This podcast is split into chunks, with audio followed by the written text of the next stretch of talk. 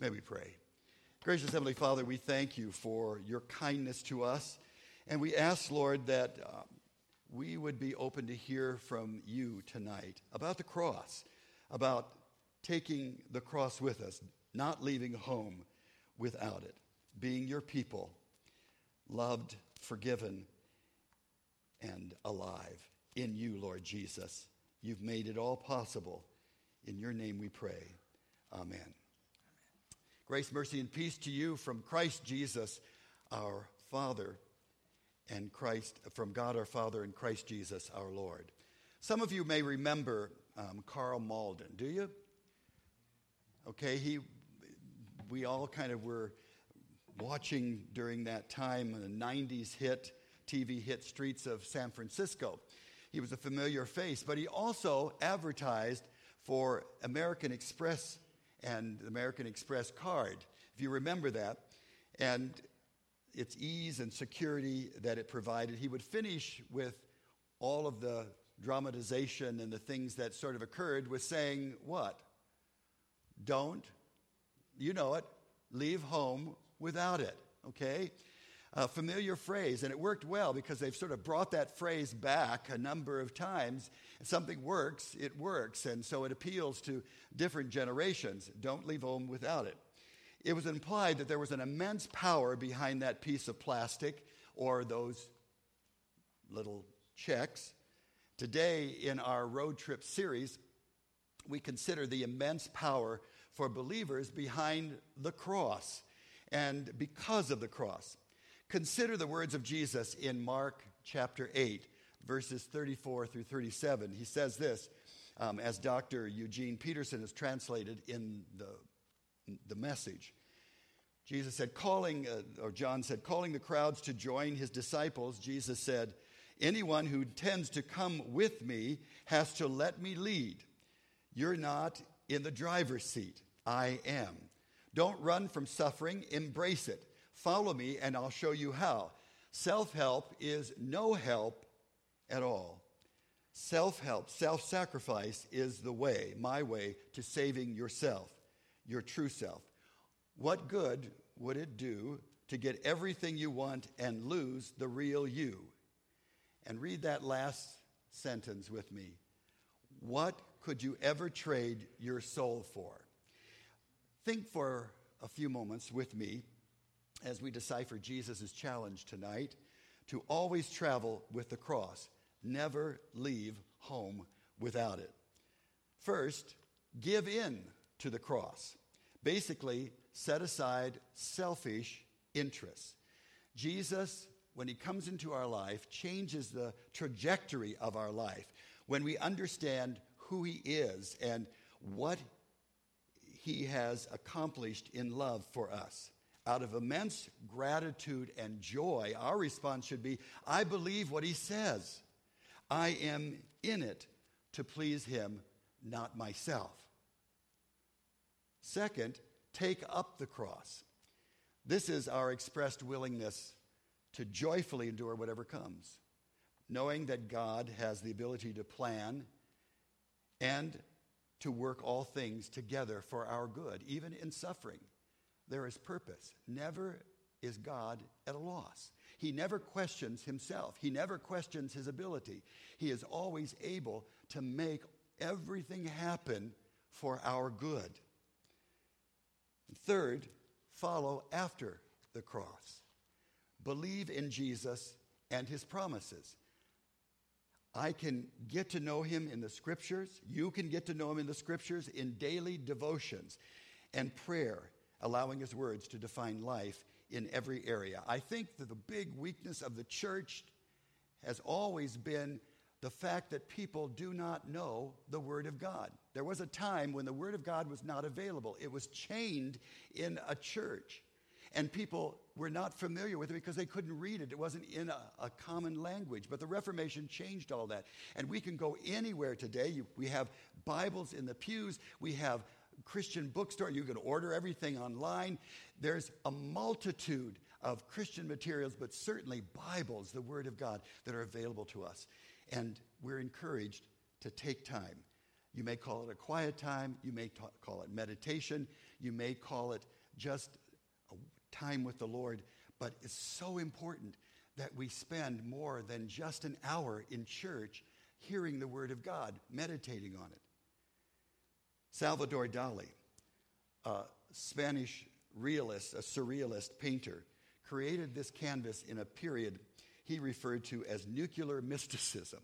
Now, he was born um, a Roman Catholic or raised in the Roman Catholic Church. He went away from it and he really denied much of what he knew about God until he got older, until he had experienced life a little bit more, and he returned in a long period to his, his understanding of faith. And out of that, he wanted to take the things that he knew and put it into the 20th century understanding and picture things differently for people to think. And he used a lot of geometry, which I don't know about you, but that was not my favorite subject. I loved art, but not geometry.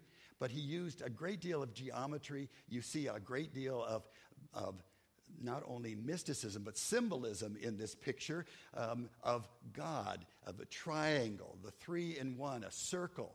But here's this picture, this magnificent painting that he painstakingly painted to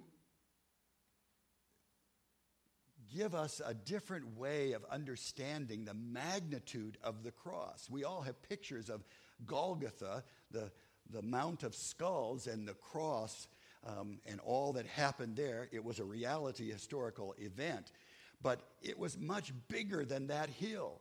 God is much larger and encompassing of all time and space and everyone included in that time and space. He used technical brilliance, he used meticulous detail, and fantastic, limitless imagination. That's how this painting is described. And you know, all of that is a direct expression of who God is. Where do we get our creativity? Where do we get our wisdom? Where do we get our intelligence? Where do we shape this body on our own and all the intricacies of it that we're still learning that we don't know. All of that comes from a magnificent God who decided that the way to invite people into a relationship, into an eternal relationship, was to give his own son. He so loved the world that here Jesus is suspended over the world in a timeless way and visually expresses Jesus' words from John chapter 12. But I, when I am lifted up from the earth, will draw all men to me. You know, on that cross, Jesus had last words. And the last of those words was tetelestai. Tetelestai. That means it is finished. And in the Greek, and I'm going to talk momentarily about the Greek language, but it's very important. God is not, if, if a man who lived and died could be that detailed, how much more God is detailed? And in the Greek, this word is written in the perfect, passive, and indicative tense. And it's very important that that was the word and the way it was expressed by Jesus. Now, you realize on the cross, Jesus could barely breathe. He was drowning in his own fluids, but yet he had those seven last words for us to proclaim this message for all time. The perfect tense indicates that the progress of an action has been completed. He did it. And the result of that action is ongoing and with full effect. It didn't just end there on a mount, it didn't just end there on a wooden cross, it didn't just end there with death. It's ongoing what Jesus accomplished there. It will never stop because he is the one who has accomplished it. The passive voice, the next part of that, indicates that the subject of the sentence is being acted upon, and then the indicative mood indicated a statement of fact or an actual occurrence from the writer's or the speaker's perspective. This really happened. It's ongoing, and it is a personal message to anyone who would come and believe. Simply put, the sin debt we owed to God was and is paid for in full. by my Lord and Savior, your Lord and Savior, my Master, your Master and King, Jesus Christ, when he shed his innocent blood on that cross for me, for you, and for the world. It's timeless. The cross brought suffering. There's no doubt about it. It was, it was the worst way to extend someone's pain and suffering for people that we would regard deserve it. But in this sense, he was the spotless lamb who was slain, the perfect sacrifice for you and for me. And some have said this I desire, I was the one that should have been on that cross. I deserve to be up there. I have sinned. I have separated myself from God. But he didn't. But he willingly went to the cross. It brought suffering, but it also brought sweet release. That's why St. Paul wrote to um, the Roman Christians. He said, I am sure that what we are suffering now cannot be, uh, not compare with the glory that will be shown to us. Can anything separate us from the love of Christ? Can trouble or suffering and hard times or hunger and nakedness or danger and death? In everything, we have won more than a victory because